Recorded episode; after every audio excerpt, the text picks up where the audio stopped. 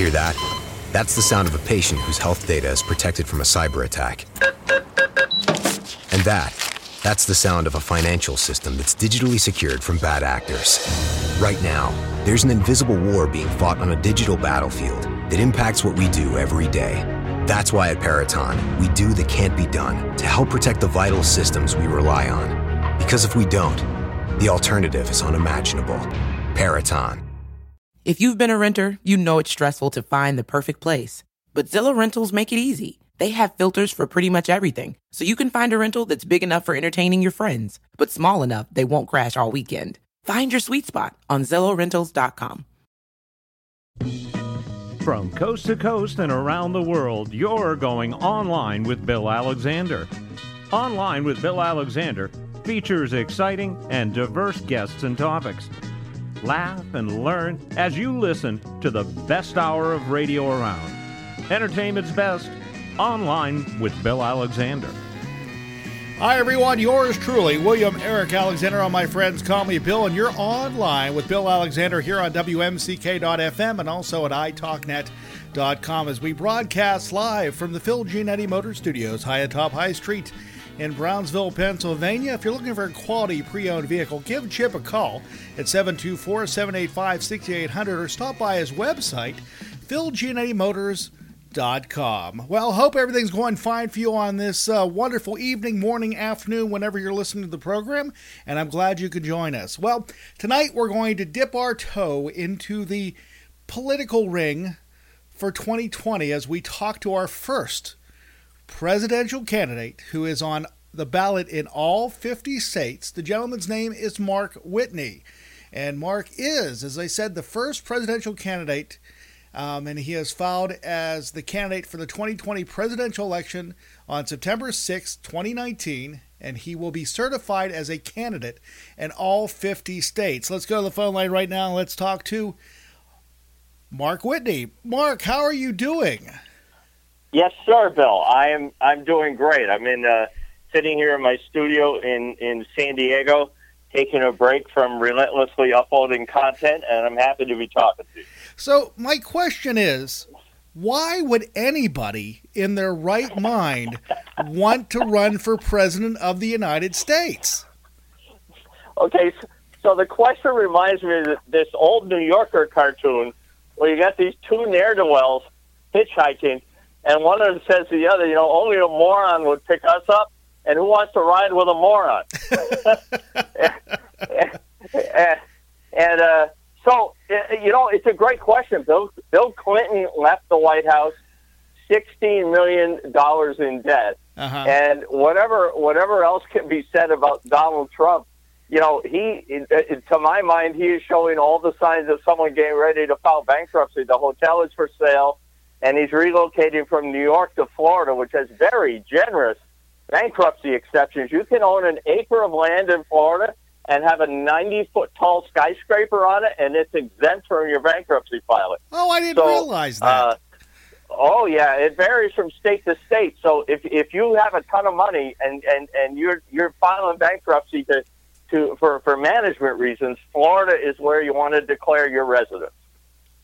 So I, I went to look for research about who you are before I went um, before we talked tonight, and of course I went right. to the one site that gives me the most information, and that is Wikipedia. So right, right. I don't know how yeah. authentic this is or not, but it considers you the first presidential candidate from the internet. What does that mean? Well, that well, nobody has ever tried doing what I'm doing. So. Okay. Uh, so I don't. I, the Democrats are, are having their two-year uh, uh, uh, American Idol competition, right? And they are running to win the Iowa caucus, and then they run to win the New Hampshire primary. And when I decided that I had no choice but to run for president, I had to find a path. So I looked at the two major parties, and, and the thing that I found out is is how the major parties have Uh, built-in restrictions that make it almost impossible for somebody who is not for somebody who who doesn't subscribe necessarily to the doctrine to participate. So when you get after New Hampshire, you head down to South Carolina, and unless This is written in the, the South Carolina law. This is Democrat and Republicans in the South Carolina legislature getting together, writing a law that says unless C N N defines you as a major candidate coming out of New Hampshire, if you want to get on the ballot in uh, South Carolina primary, you got to get five thousand signatures of South Carolina voters. Okay. And so it, it becomes progressively harder as you go deeper into the primary system. So uh, what I want to do is be able to look people in the eye and say, look, uh, I know you've never heard of me, but there is a path under which I could actually be elected president. I'll be certified as a candidate in all fifty states, but I'm running external to the two major party system. Uh, but there is a, and there's also, on paper at least, there's an there is an enormous market for an independent candidate to become the president. seventy-five percent of eligible voters in the United States are not registered with the two major political parties. The two privately owned political parties only have a twenty-five percent market share of voters, but they have a ninety-nine percent market share of officialdom. Okay. Which, which in, in, in, you know, I'm an entrepreneur, so any other any other situation you look at with your business hat on, you go, geez, the market is wide open. So I also read, and, and I guess your your background is you are a comedian and a political satirist, and you were inspired right. to run based on the recent historic landslides that elected comedian Jimmy Morales as president in Guatemala and comedian Correct. Vladimir Zel- Zelensky as president in Ukraine. Now, we know what's going on in Ukraine right, right now. Is that really yes. a good guy to be, be basing your career on? Well, I mean, I think Zelensky may, may be a victim in all of this. Okay. We don't really know, but the thing that the thing is interesting, I'll tell you, it's all, it's almost like karma with regard to Zelensky, because uh, he beat he beat an, a corrupt incumbent billionaire in a landslide, and get this, on my birthday, April twenty-first. Okay. So I saw that and said, well, I'm in. I mean, there are other reasons too, but but uh, you know, the the talents that uh, cause someone to be a great stand-up comedian and a great politician, they overlap uh, very much. They overlap very much. When I look at the the presidential election, especially now with everything is twenty-four hours a day, seven days a week by the second. Right. It's really, I believe that it is first and foremost, and, and nobody who is like an orthodox, uh, you know, Democrat or Republican will, will, will admit this because they have to pretend that it's something much grander. But it's a public speaking competition. And what people are really doing, I think, is picking a roommate. You know, they, they look and they go, do I want to do I want to live with this person in the oxygen for the next four years? So it's a very visceral decision that is unique to all other political offices. And the ability to get up there and run your mouth and respond quickly, for better or worse, uh, is is extremely important. Um, I, I, was, I was doing a little research on you guys. I noticed that McKeesport is the uh, was the home of the first televised presidential debate between Nixon and Kennedy. Yes, and and uh, I just turned sixty, so I've been around since Kennedy was elected. And in my lifetime, there have only been two Democrats who have been reelected to be president, and that is Clinton and Obama. And I would argue that the reason for that is when people in the audience and the American people watch these two men speak, they know that that these two men enjoy public speaking, they enjoy being on their feet, and that, in fact, it's probably their favorite part of the job. And that makes people feel good, and, and uh, that contributes greatly, to my mind, as to why they were reelected. Now, when I, when I realized you were a comedian and you were looking at doing this, the first person that came to my mind was Pat Paulson. I know what who, you're going to say. I knew you were going to say Pat Paulson. Who came who came about, and it was a comedic shtick on the Smothers Brothers program where he was running for president. Well. And mm-hmm. are other people bringing this up, or is that just from a time long ago that most people don't remember? Uh, people of a certain age definitely remember Pat Paulson, because that was back in the days when there was only ten famous people and everybody knew who they were. Now nobody is famous, right? That or everybody's and, uh, famous, yeah. Yeah, everybody's a little bit famous. And Colbert, uh, Colbert ran for president a couple of times, um, and uh, um, it is. Uh, uh, but the, here's here's what's different. Uh, Pat Paulson, uh, I, I know because of, of the type of show you're doing here that you're you're an old school radio guy. I'm yes. an old school radio guy too. My one of my first jobs out of high school was was working in radio. I worked at three uh, radio stations and and uh, worked in T V in Boston.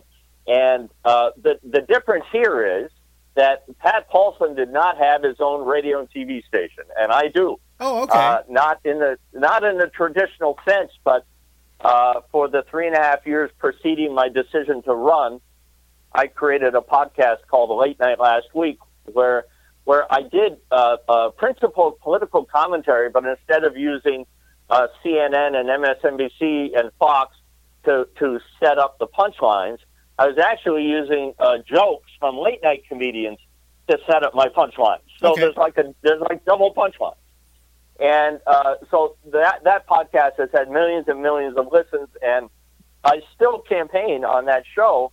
And uh, my point being, and I'm sure you have similar stories. My first job in radio was in Middlebury, Vermont, and the guy uh, Mark Brady, who owned the station.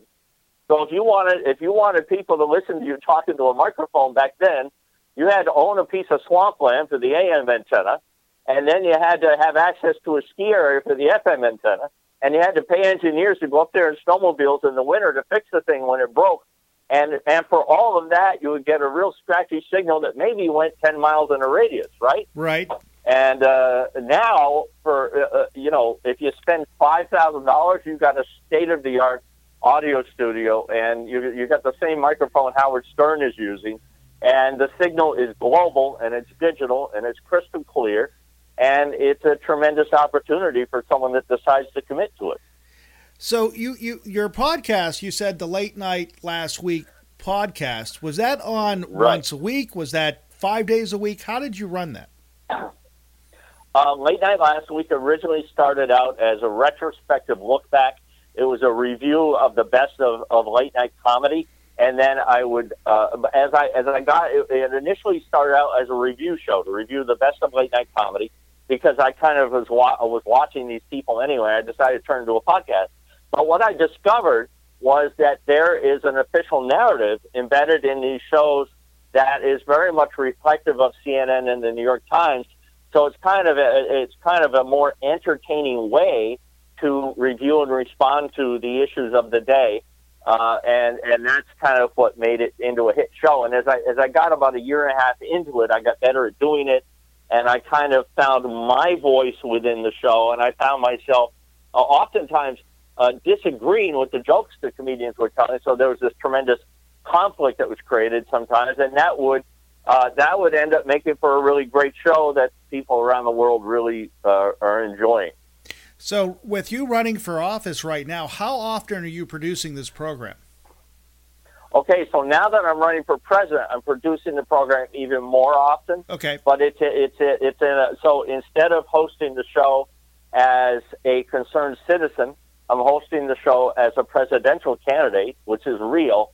And instead of doing uh, a single one-hour uh, show a week, I'm uploading both video and audio versions, uh, doing three to four of those a week right now. And that's sort of the plan between now and the end of January. And then uh, once we get into the presidential primaries, I'll be using some of the content I've created to pitch, to pitch myself uh, to bigger uh, independent shows. Uh, uh, like I, I know comedian Russell Brand, we're kind of friends. Russell's got a big show. And hopefully maybe end up on Joe Rogan's show uh, at the end and kind of work that path in the way that Uh, that Andrew Yang has, because there really is no path uh, for an independent candidate to uh, be treated with anything approaching respect in the uh, in the traditional uh, cable news as we think about it, or by the New York Times, or any of the traditional outlets. But there is this independent uh, this independent path of both journalists and, and people who cover politics and comedians and anybody who generally likes to run their mouth and see themselves on camera. And and uh, so I'm going to be working that path, and uh, and then uh, and then just going to kind of be very flexible as to how this plays out, because no one has ever no one has ever used the internet to take thirteen months to win the nation. Um, uh, you may recall a couple weeks back, Hillary Clinton uh, appeared out of nowhere on a podcast, and she uh, said that uh, Tulsi Gabbard was yes. a Uh, she was calling her names and stuff like that. But deep into that podcast, uh, Hillary also described the mayhem that occurred in her campaign when she had to pivot from being the nominee to being a general election candidate and only having ten weeks to do it, and, and how it was really basically impossible. And that, of course, is going to repeat itself.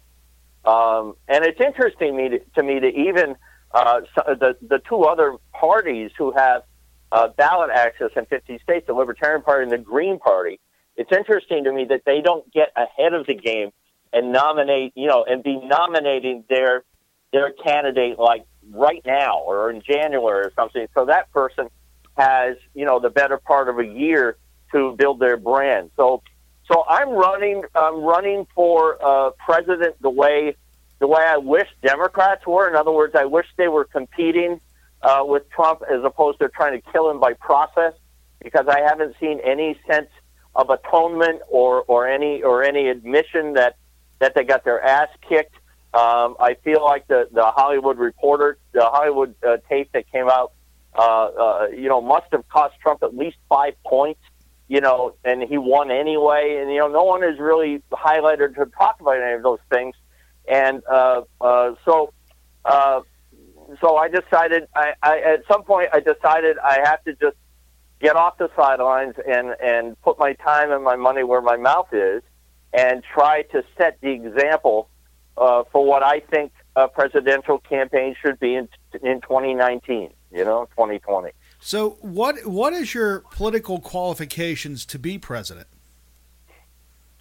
Well, the highest office in the land is the office of citizen. So I have been a citizen for sixty years.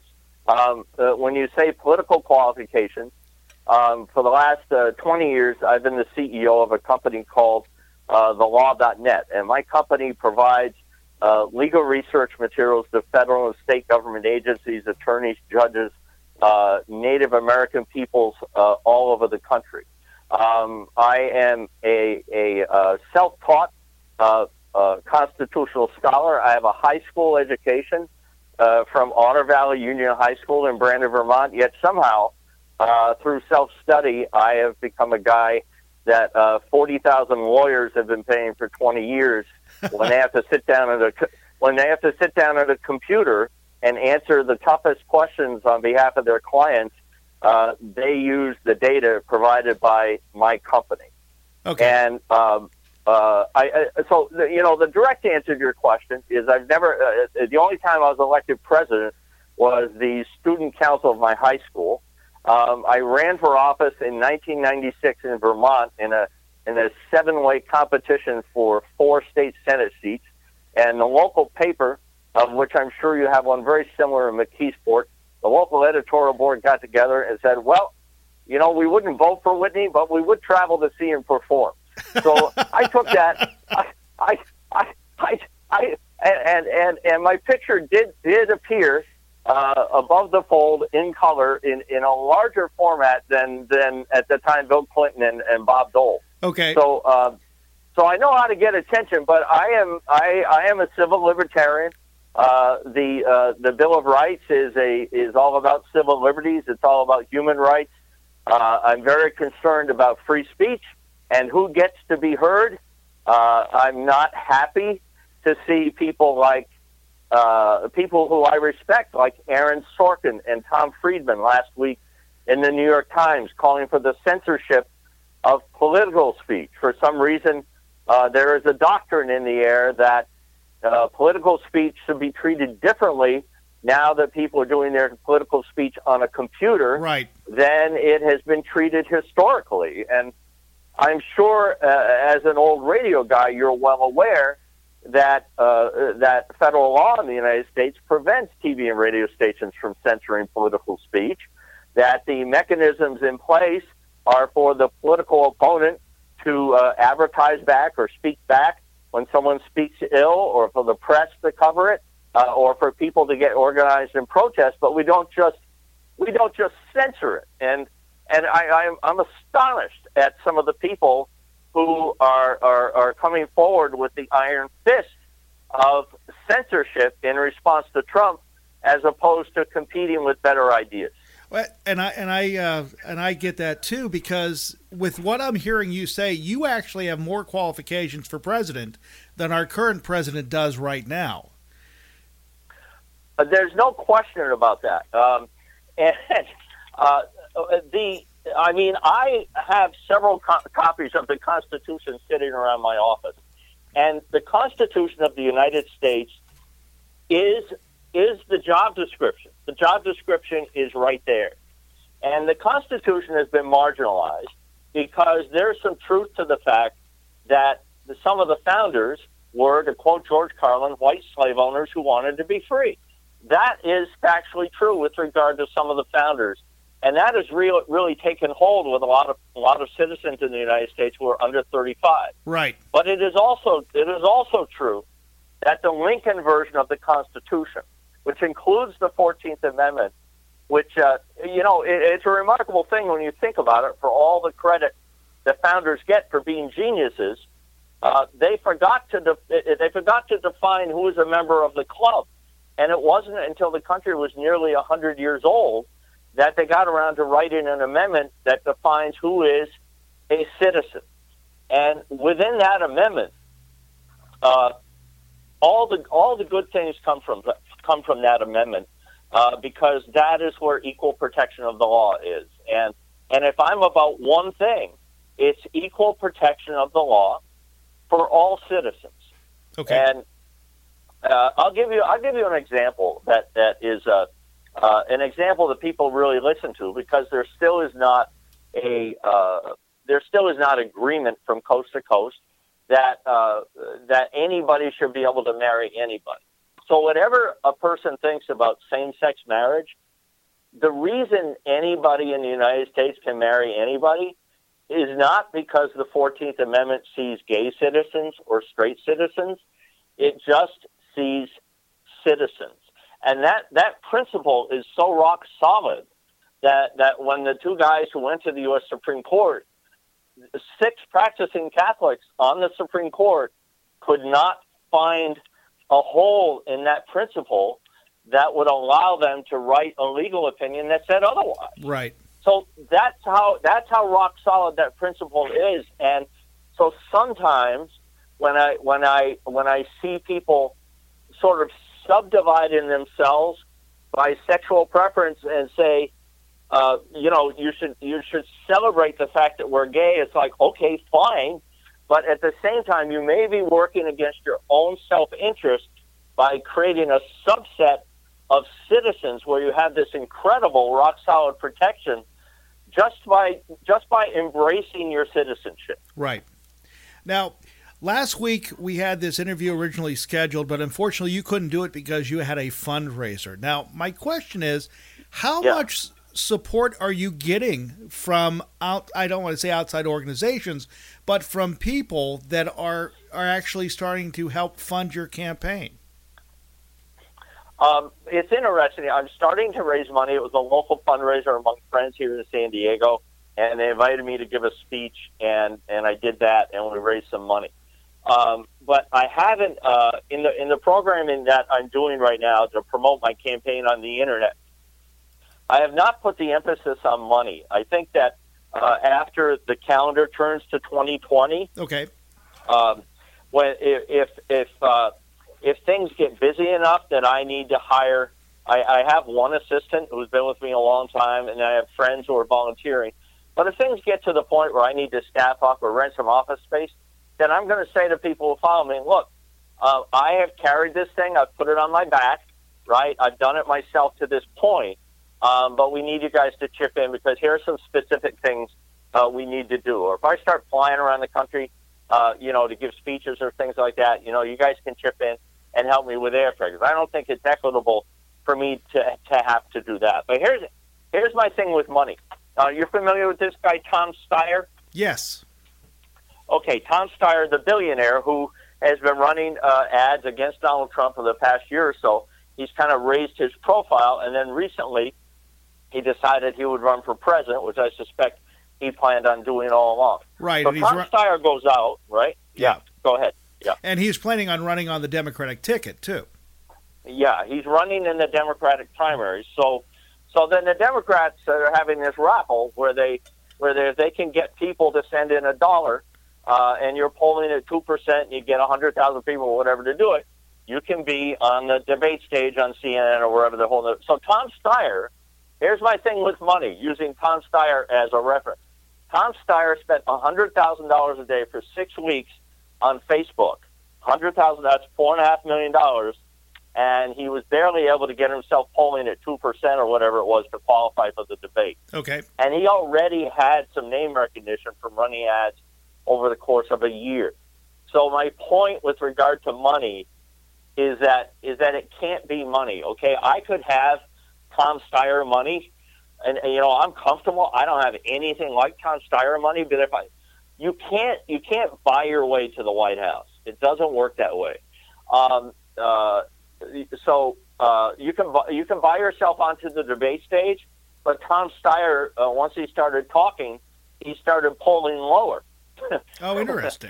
So yeah, he went down from two percent. So so once he got up there, uh, you know, he couldn't. He he just he just wasn't in the game. Okay. And so you have to have an act. You've got to have an act. And I use that in quotes, but and then I also use it not in quotes because you've got to be great on stage to become the president. You have to be. And and if the Democrats have a flaw, it is that they put too much weight on, on credentials, a disproportionate amount of weight on credentials. Obama was someone you didn't have to pick and choose. He he had all the goods, right? But they don't have somebody right now who has all the goods. And when I look at it, I go, you know, if I can get to the point where I'm polling at fifteen percent, the Commission on Presidential Debates, they got to put me on that debate stage between Trump right. and whoever the Democrats the Democrats tribute is, and um, and uh, Jesse Ventura is the model. He was posting, he was polling at ten percent in nineteen ninety-nine in Minnesota. He made it onto the debate stage and he won the election. Right. Yeah. Um, with the Democrats right now, the one I think it's um, actually throwing them off is Mayor Pete um, Buttigieg, who right. is actually polling better because, again, he has a message and he's able to speak on stage and he doesn't get flustered. The top, I mean, yeah, he you, is, he's very steady. Yeah, and you have Biden, who is is every every other word he's sticking his foot in his mouth. Bernie's looking like an angry old man telling all the kids to stay off his lawn. And Warren, I don't know where she's coming at, but the only one that, that looks steady through the whole thing is is uh, Buttigieg, which I think is very interesting. Now, if you could get up on the stage, who would you would like to see the other candidate be that you'd be able to debate against? Well, Donald Trump would be my favorite. Right. Donald Trump would be my favorite. But yeah, if, and then but, the, and then the Democrat. The Democrat who would be the most difficult to debate among the current candidates would be Buttigieg. Okay. And uh, uh, so, so I think so. So um, I, I was talking to somebody else who interviewed me uh, yesterday about this. Buttigieg and I have a different kind of intelligence. People look at, at Buttigieg and they go, "That is a guy who is really smart," and he is super smart. Um, but when you use the word "smart," that covers a lot of landscape. Trump is a is a genius in what he is good at. I look I look at how he adapts to different uh, different stages. You know, there's podium Trump, there's rally Trump, there's Rose Garden Trump, there's helicopter Trump. There's all these different Trumps, and he adapts really well to these to these different settings. And so so that is a form of intelligence um, that I also believe that I have. Okay. So uh, uh, Pete Buttigieg and I would have a really interesting debate because he He is someone who would get a sixteen hundred or whatever it is on the S A T, and I'll just guarantee you, I would not. He can find every every he can, he can find every every country on a map, and I can't. Mm-hmm. And uh, however, um, you know, I I I've been married for uh, uh, forty years. I've raised two children who were self two sons who were self-made millionaires by the time they were thirty, without borrowing money from their parents, without. Uh, without uh, going out and incurring debt. Uh, I'm someone who lost everything as an entrepreneur in his twenties, owed I R S a million dollars, spent my thirties digging out, spent my forties rebuilding, spent my fifties kicking ass to the point that now I'm comfortable enough I can take a year off and run for president.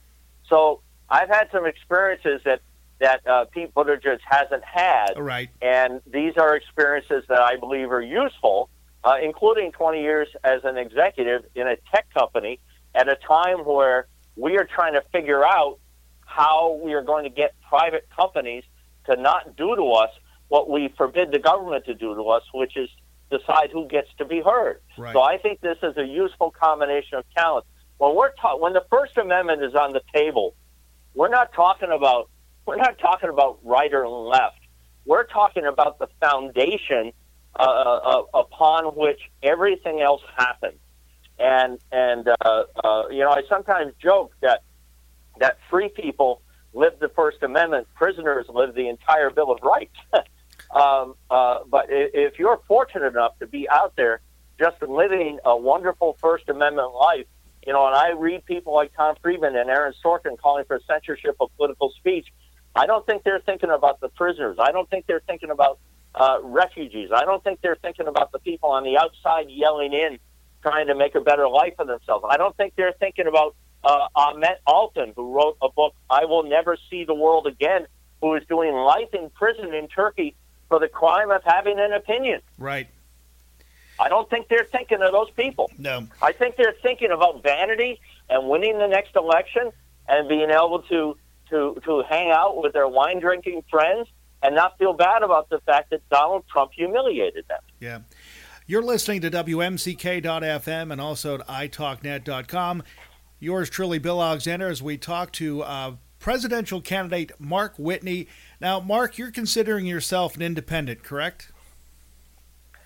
Yeah, well, the way I like to say it is that I am not dependent on political parties to tell me what to say. So so people have a choice. They're going to have a choice between two dependent candidates, or as I like to call them, codependent, or me. Okay. You don't have you don't have like a uh, a really cute name like the Green Party or the Constitution Party. You're just going as independent, correct? Yeah, I'm running as a, as a citizen. I'm running as an active citizenship. Uh, there there are many reasons that I'm running for president on the off chance that I don't win. Uh, I am I am trying to model good citizenship for my sons. I'm trying to perfect a new model of running for president. Uh, using the internet, where where we do not have to be psychologically abused by this, this two-year contract between yeah. large corporate media companies and the two privately held uh, political organizations. Who, you know, the, you know the reason, you know, no, let's let's be honest. Nobody gives a crap about Iowa. Okay, the first theater festival I ever won was in Des Moines, and so thank you very much, Des Moines. But but. There, there, the, the reason there's a disproportionate focus on Iowa, the reason uh, Kamala Harris will go to an assisted living center there and shake hands with people is because the New York Times is going to take a picture of her doing it. C N N is going to take a picture of her doing it. And then that means the politician can raise more money, and that money will go to run ads on C N N so they can afford to send a photographer back to take more pictures. It's like the recycling logo. Okay. Well, yeah. You're, you're, you're, it's a dance. It's not a dance. And, and you're right, because it's just it's just a way to get the money rolling in and to get the get the uh, the uh, the notoriety coming in just by seeing these people. Yeah. Now, what does your wife say about you running for president? Well, my wife is totally behind me. My sons are totally behind me. My uh, my oldest son is an expert at getting people to click on things, so he's like a okay. secret weapon. Uh, my wife is getting her law degree at age sixty on December eleventh. She's number one in her class, and she will be a great first lady. She'll have everybody recycling and reusing, uh, and she can and she she could she'll get four years off that from telling me to pick up my socks. So it's going to be fantastic. um, and uh, yeah, so my family is totally behind me, and, and my friends are behind me, and the people who listen to me and watch me on the internet Are, are behind me and provide me with encouragement every day. And and I'll tell you, if you if you if if you want to do something to put a smile on people's faces and have them be nice to you, run for president outside the corrupt and corrosive system. And like uh, like every morning, I go to Denny's, I sit in booth thirty-eight, and they call me Mister President now when I go there, and that's fantastic. and have my coffee ready, and they follow what I'm doing on the internet, and they're they're all ready to quit that job and go to the White House and run food service there. And so uh, it's fantastic. It's a great it's a great thing to do, and it and it fills people with hope because everybody wants something good to happen, and and, and everybody knows that nothing good is going to come from anything that's going on right now. Right. Now, the the question I was I, uh, I'm going to ask you now, I was going to end the program with it, but since you opened the door up and mentioned Denny's, what is yeah. your favorite meal at Denny's? Uh, well, at Denny's, uh, right now at this time of year, okay, this is the week that they come out with the Thanksgiving dinner, mm-hmm. and you get the turkey and a little bit of mashed potatoes and the broccoli and some stuffing and a little bread on the side, and I asked them to microwave it thirty seconds longer and give me some extra cranberry sauce, and I'm good for about eight hours after that. What's really interesting about you is you are, I, I, I and I don't want to make this sound negative, but you're very down to earth, and I think you, you, you really know what your limitations are, but yet the sky's the limit on this. And even mm-hmm. though you may not make it this time, I can see the format you're setting up to be a format that may actually be used in years to come running exactly. for president. Now, the other right. thing is we never thought that the Twitter or Facebook would be prominent in an election until the last election when we had right. a presidential candidate that all he did, the heck with having his own um, communications director, because he was it. He was out there lambasting everybody. And yet right. that's what his his uh, his uh, his uh, group of people, his supporters wanted. And I see with what Correct. You're doing here is something very similar, but not just using Facebook and Twitter. You're actually using pretty much all of the internet, from your podcast, from audio and video, from what you're doing right. online, and also doing your speeches and everything else. So I see you more of a well-rounded package. And right. I, I think it's very interesting that this would happen. Now, are are you looking? I would just at... I would just inter- interject something else in response to what you're saying about about the uh, uh, Facebook and YouTube and so forth. All of my comedian friends, and I and I trust them because comedians are truth tellers. Right. They all agree that they all agree that if the current batch of Democratic candidates were limited to a Facebook page, a YouTube channel, and a podcast, and they were running against me, that I would definitely be the president. Right. Right, because they don't. They, they, they, you know, when I say they are dependent, uh, that is actually true. They depend on the credibility that comes from being affiliated with these two uh, last-century privately-owned political organizations, and the credibility that comes from having their picture on the major media. They depend on that to offset the lack of talent. And I and I, I understand it now. Jumping into the ring as president, have you thought about in the last few years, say, starting running off as, say, a representative, a senator, the local dog catcher, whatever it is? What made you want to jump directly to president? Yeah, no, those are very different jobs. If you're in Congress or you are a me- if you're a member of the House of Representatives or you're a member of the Senate, that is not uh, that is not a line item that qualifies you in any universe to be the president. The president is is a unique position. The the, the House of Rep, the, the Congress Congress is uh, defined in, in Article One of the Constitution, and it is comprised of approximately five hundred thirty-five people. The federal judiciary is comprised of approximately eight hundred thirty federal judges. Article Two, which defines the presidency, it's basically a one-man show. It's a it's a one-person branch of government, and from that one person, everything else flows.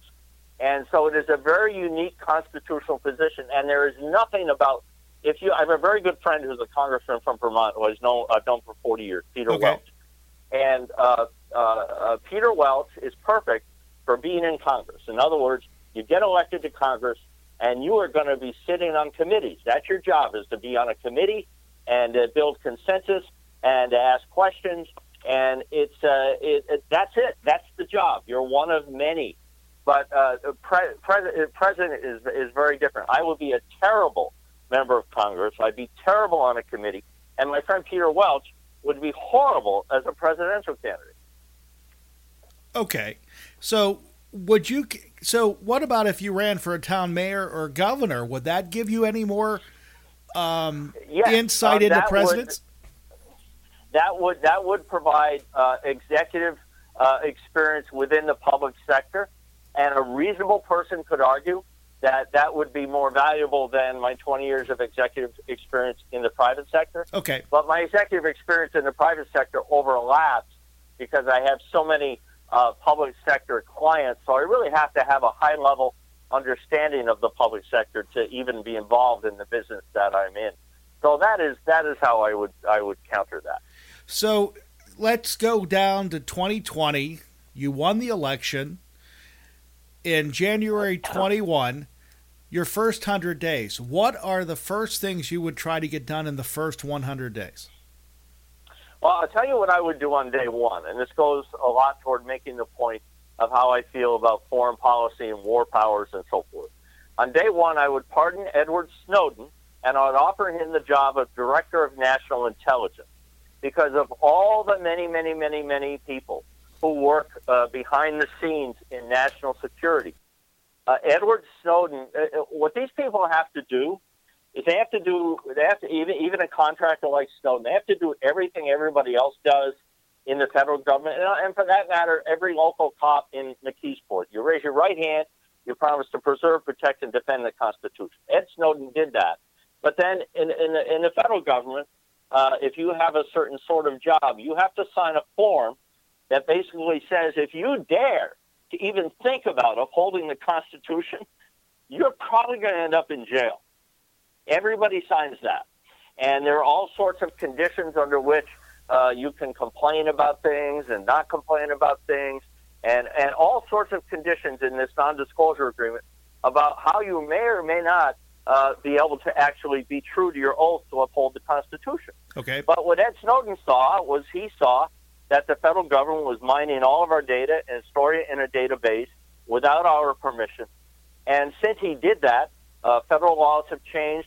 Uh, private sector companies, uh, the big tech companies, have have uh, stopped working with the federal government in terms of allowing them to have a back door.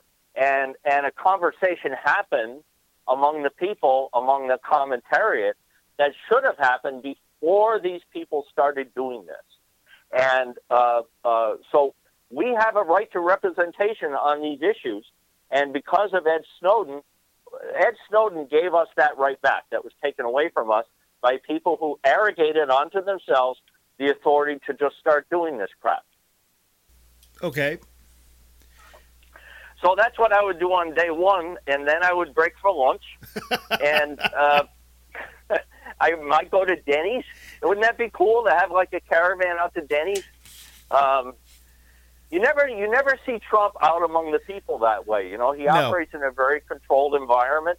Um, but, but I have kind of in mind a dream cabinet. I love the idea of uh, Tulsi Gabbard as uh, Secretary of Defense because she's the only member of Congress that I'm aware of who actually filed a bill uh, requiring Congress to declare war before the United States goes to war. Right. It's perfectly it's perfectly fine for presidents to act unilaterally when the country is under attack by a nation state. But the last time a U S citizen was killed on U S soil by an under by an attack of a nation state was in eighteen twelve, and that was the British. Right. Um, so it hasn't happened for a long time. All the uh, so I'm a big proponent of. of supporting the troops by not deploying them in a way that denigrates the Constitution they swore to preserve, protect, and defend. People have to be heard on this. Um, I was the only citizen in the United States to independently sue the Obama administration when uh, Barack Obama unilaterally, over the course of nine months, shot seven thousand missiles from flying robots at the nation of Libya with no funding, no declaration of war. And there were four congressmen who filed a similar suit, two Democrats and two Republicans. But I was the only citizen to stand up at that time. And as somebody who has forty thousand lawyers for clients, uh, I was I was I, I, I was just asking myself, where are the lawyers on this? Where where is everybody? What's going on here? You know, is does a Harvard law degree and having uh, you know uh, uh, skin color that makes you feel good, does that just give you a license to unilaterally involve the U S armed forces in a foreign civil war without any discussion? I don't think it does. And I don't think he had authority to do that. And I noticed, because I'm reading this, and it says that uh, because NATO operation ended before the suit was tried, the court uh, case was dismissed as moot. Did, yes. Was there any feeling on how that case was going to go if it would have been tried? Do you have a feeling that you would have well, wanted, or if, if it would have been a, a good challenge? Yeah, so, so what happens when you file a suit like that is you ask the judge to issue a a preliminary injunction uh, ending the uh, the involvement, and then and then there's uh, things happen. Then one day there's a trial. So so you file your suit, and then the government files a motion to dismiss and asks for the preliminary injunction to dismiss. So the management issue here is that war has become so efficient, and especially with robots, it, it the, the robots remove the political consideration. So there's an enormous political consideration of how many men and women are you willing to kill for this cause, that uh, who are U S citizens. That political consideration is no no longer exists, which makes war more likely, and it makes it so efficient that that the war is over, the illegal activity is over before a judge even has a chance to rule on it. That's a huge management issue, and it makes it even more important for Congress or the legislative branch to assert its authority. It's the fault of the of the, of the legislative branch, which it, which has learned over the years that it can just it can just sit there and do nothing, and presidents naturally are happy to just take that power and run with it. Well, as president, I would not be one of those presidents. Let okay. me just put it that way. Now, the other thing um, I'm interested in is okay. So you you started your you started your um, run for president. How many times a week are you doing public engagements? Are you doing, I mean, fundraisers, whatever it may be, to get your message out to the public, not just your listening audience or your viewing audience, right, but the regular public? Yeah, so I kind of see this as uh, the, the working plan I have right now, which I which I tweak every day. It's kind of like in three versions. So version one is what I'm doing right now. I'm putting up a lot of content. I'm getting my message out. So Andrew Yang, he workshopped about one hundred different issues, and he printed them on his website. I'm doing it in the form of, of storytelling, because I'm a great storyteller. So I, I'm putting my opinion out there within the context of telling stories that are really interesting and entertaining to uh, experience, aside from the fact that I'm running for president. Okay. So then uh, after after the first of the year, when the calendar turns around January fifteenth and America comes back from its collective vacation and their focus, uh, at that point, uh, I'll be using the content that I put up uh, to pitch myself to, to bigger platforms, uh, to interview and appear as guests. And then uh, hopefully the momentum is going to build where the natural constituencies for me, which would be uh, small business owners, uh, civil liberties groups, Uh, uh, people who are concerned about uh, uh, mental illness, which I have in my family. People are concerned about autism. I have an autistic son.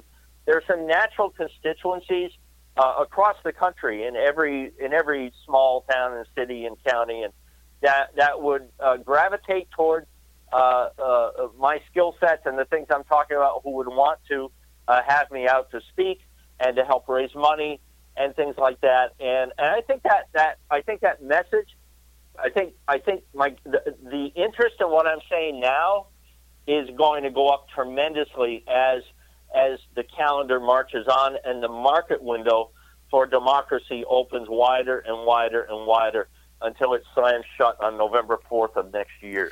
So, have you reached out to the late night talk shows, the uh, Colberts, the uh, Kimmels, the uh, Fallons and Comedy Central and stuff like that to get your message out there? Because again, you are a natural for this because you are a comedian, and that would yes. probably be the um, draw to get you on the stage. Yes. So, so the answer to that is I haven't yet because it's too soon. Okay. Right. If I reach out, and I, and I know people who know people at these shows, so it's a pretty easy reach out. But you know, if you, if, if you want to get booked as a guest on these shows, they need to look and see that you're serious. So so I've only been actively running for president for a little over a month. So at the point that I've been actively at this for six months, and there are hundreds of uh, stories and, and things that I've put up online, and I can prove that I have a certain following, and, and, and also prove that I'm serious, because a lot of people go, well, what's that you're doing again? Really, I've got a business card. I got a friend who's a psychologist, and, uh, you know, You, you, you. I, I, he might give you a discounted rate just to get you off the street, right? Uh, and uh, so there, there's, there's a level of credibility that comes along before you can expect to be on those, on those platforms. You know, Colbert is, is, a, and, and he makes no apologies for it. But I mean, he is, he is an, a very traditional Democrat. He's very much uh, wishes Hillary Clinton uh, won, and uh, uh, Trevor Noah is a more natural Uh, platform for me. He okay. gears toward a younger audience, which is more geared to alternative thinking, and he also is not orthodox in his politics.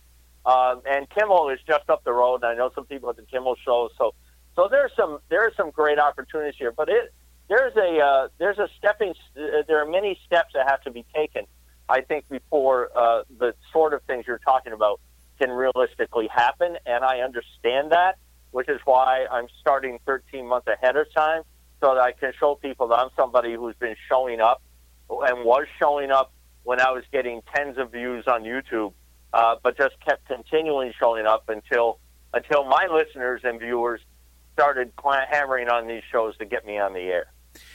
So one other thing I want to know is that since you've been out meeting the public and you've been talking to these people, have you dealt with a with a citizen that has asked you a question that you cannot answer? You know what? I had someone the other day ask me, "Why are you interesting?" Okay. And what answer did and, you give and, them? Well, I'll tell you, you. You asked me if it caught me off guard, and it caught me off guard, and I'll, and I'll tell you why. I may not sound like it in this phone call, but the characteristic that defines me more than anything else is humility. Okay. At sixty years old, I realize I only really know three or four things, and the rest of the stuff I'm trying to figure out. So, and as someone who's been on his feet, you know, in all sorts of different environments for, you know, the better part of forty years, why are you interesting? It, to me, is always something for the individual member of the audience to decide. It's right. not for me to say. It's just not for me to say. Yeah. And here I was having to say it, and the answer I gave is that I think what makes me interesting, possibly to some people, is is the, uh, is as an entrepreneur for forty years, I I have sort of uh, I would say by the time I was thirty, I subscribed to a mantra that uh, that says uh, you know, today is Monday, and here on Monday I have a known reason or a known set of reasons why I'm taking this action. But I think it's particularly true in what I'm doing here and running for president. I'll tell you, I am very excited to discover the unknown reasons why I'm doing this. Okay. And, and because the unknown reasons that are revealed to you when you throw a tremendous amount of action at something are always so much better and, and magical than anything you ever could have imagined. And uh, and that and it may be perhaps even more magical than getting an elected president. So I am Uh, very, I, I'm very excited every day when I when I get out of bed. I can't wait to, to get to the studio. I can't wait to get out there. I'm I'm running on about six hours of sleep a day. I'm working, you know, sixteen, seventeen, eighteen hours a day, uh, seven days a week, and but it's not work at all. It's a it's a total joy. Okay, now before I let you go, can you give people um, your web address, where they can find the uh, your podcast at, and where they can find you at, if you're doing any public speaking or anything like that in their in their area? Yeah, sure. All the dots will be connected and are connected at mark whitney dot com. That's Mark with a K, uh, mark whitney dot com. Anyone that wants to email me directly can do so, mark at mark whitney dot com. Uh, the, uh, the, the, my largest platform is called Late Night Last Week. It's at late night last week dot com. You can click the subscribe button, and you'll never miss Uh, an episode of anything that I'm that I'm putting up, and uh, uh, and I'm always ha- happy to hear from people uh, and and get their take on on on just whatever. So that's it. Yeah. And before I let you go, is there anything else you want to say to let my audience know who you are and why you're doing this? Um, well, it's Mark Whitney. I'm a civil libertarian, and I, I am doing this uh, because, uh, first of all, I think if if I am elected president, I will be the president you always wanted and never knew you could have. Okay. That's basically what it comes down to. Uh, people are looking for something good to happen, uh, and the shift, if I'm elected president, the shift is going to go away from being concerned about the second steering wheels that these two private red and blue political organizations represent, and, the, and it's going to go away from those parties. I don't know why we should care about them. I don't know why we should give them a second thought. And the total focus is going to be on uh, on the people and on equal protection of the law for all citizens and all the great things that means, ma- making sure that citizens have representation in the Oval Office. Well, Mark, I appreciate you taking time to talk to me this evening and talk to my audience. And I would love to be able to talk to you in six months from now to see how everything's going and to see if it's working out the way you have it all mapped out. So uh, if we right. could, let's uh, keep in touch, and we'll put a tentative date together, and we'll get back in touch with each other. Yeah, that sounds great. That's a definite yes for me. I guarantee you in six months, things will not be the way that I've mapped them out, and that could be for good or ill. Right. And we will find out in six months. Well, Mark, thank you very much. You have a great night, and good luck to you. I'm going to put all your information on my website and also in my podcast description so people can find you. And, uh, again, good luck, and I uh, hope everything works out the way you want it to. Okay, Bill, you have a great night. Thanks you, again. You too. Take Bye-bye. Care. Mark Whitney, running for president of the United States. He is a third-party candidate. His hashtag is The People Are Purple, and Mark Whitney for president, keep banging. So uh, hopefully he's going to make a difference. I really think he is. I think this is a new way of looking at the uh, presidency of the United States, and maybe this is what we need to do, is basically go back to our roots and find candidates that are willing to work with each other and not against each other. But uh, hopefully uh, it all works out for Mark. And again, thank you very much for listening to the program tonight. You've been listening to Online with Bill Alexander here on W M C K dot F M and also on Fayette T V Channel seventy-seven. And uh, we'll be uh, doing a lot of interviews coming up the next few weeks. We're going to be focusing on the uh, movie that's coming out in November twenty-second, I believe, uh, dealing with Mister Rogers' Neighborhood, since we are based uh, just south of city of Pittsburgh here. So we'll be talking with a couple of people that have worked on the program. Um, we're t- trying to get uh, Francois Clemens back on the program again. We're also going to be talking to a author who wrote a a book about Fred and actually had the opportunity to interview Fred just before he passed away. So we'll look forward to that. And uh, that's going to be about it. We're going to wrap up tonight's program here online with yours truly, Bill Alexander, again here on W M C K dot F M and also on i talk net dot com. So everybody, you have a great night. We will talk to you next time here online with yours truly, Bill Alexander.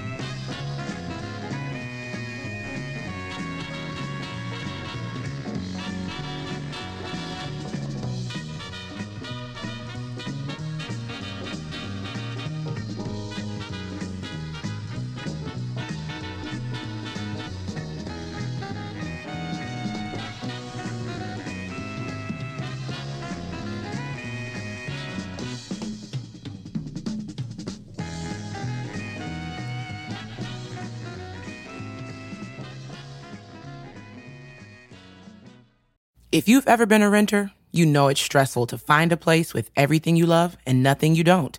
But did you know Zillow does rentals? It makes the search so easy. They have filters for pretty much everything, so you can find that place that's in your budget, but also isn't a shoebox. Or a place that's close to your parents, but far enough they have to call first. Plus, it's easy to apply, request tours, and pay rent in the app. Head to Zillow Rentals dot com and find your sweet spot. If you've been a renter, you know it's stressful to find the perfect place. But Zillow Rentals make it easy. They have filters for pretty much everything, so you can find a rental that's big enough for entertaining your friends, but small enough they won't crash all weekend. Find your sweet spot on Zillow Rentals dot com. If you're into designer furniture and you want the sofa that broke the internet, you don't have to go broke to get it. Because Designer Looks Furniture has all the same styles and trends and all the quality, but without the designer prices. Check them out. Designer Looks at Value City Furniture or designer looks dot com. Hear that? That's the sound of a patient whose health data is protected from a cyber attack. And that... that's the sound of a financial system that's digitally secured from bad actors. Right now, there's an invisible war being fought on a digital battlefield that impacts what we do every day. That's why at Paraton, we do the can't be done to help protect the vital systems we rely on. Because if we don't, the alternative is unimaginable. Paraton.